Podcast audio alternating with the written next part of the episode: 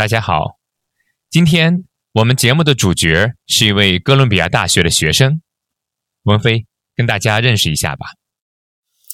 大家好，我叫申文飞，我是哥大3年级的学生，专业是历史。上个学期我上了施老师的上午汉语课，今天很高兴有这样一个机会跟大家交流。好，再次欢迎你文飞。今天你想聊什么话题呢？最近我对滴滴这家公司很感兴趣，也做了一些功课，咱们可以聊聊这家公司吗？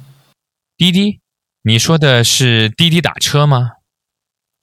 是的，这几年打车软件在世界上都越来越流行。在美国，我们都用 Uber 和 Lyft。在中国，据说滴滴出行是使用最多的打车软件。滴滴也是最近10年内才发展起来的吧？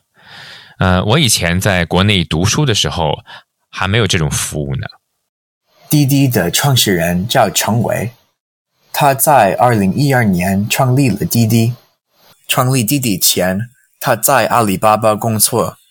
程维的经验是滴滴迅速成功的原因之一。本来，程维是想靠滴滴提高打车的服务，但是他认识到中国的市场很复杂，因为中国的消费者的要求很特别。滴滴除了打车服务以外，也提供自行车出租的服务、面包车服务以及外卖服务。10年就能发展得这么快，真是令人不敢相信。是啊，去年6月，滴滴出行才进入美国股市。滴滴宣布首次公开募股，也就是 IPO 以后，美国投资者立刻对滴滴的股票充满期待，因为之前阿里巴巴和腾讯的成功，美国投资者看好中国的科技公司。滴滴出行是阿里巴巴以后中国公司最大规模的 IPO。 首次公开募股的时候，滴滴从美国投资者那里筹集到44亿美元。那看起来滴滴的发展会顺风顺水啊。不过滴滴一进入美国股市就要面对不少问题。中国政府宣布滴滴的软件需要下架，因为滴滴收集消费者的数据。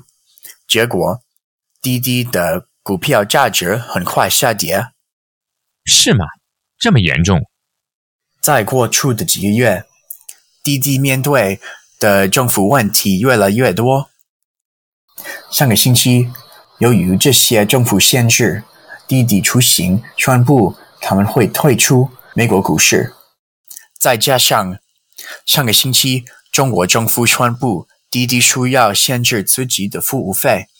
我们看到，由于政府的影响，现在滴滴股票的价值仅仅是6个月前的一半。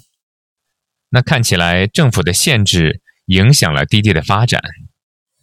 是的，我们看到中国政府对科技公司的管控非常严格，不断改变的政策是中国市场的特点，这让滴滴的日子很不好过，也让美国投资者担心中国政府会限制更多的私营企业。那通过研究滴滴这个案例，你得到了什么结论呢？在我看来，滴滴出行的故事说明了中国的科技公司发展得非常快，但是政府却为了其他原因而限制私营企业的发展。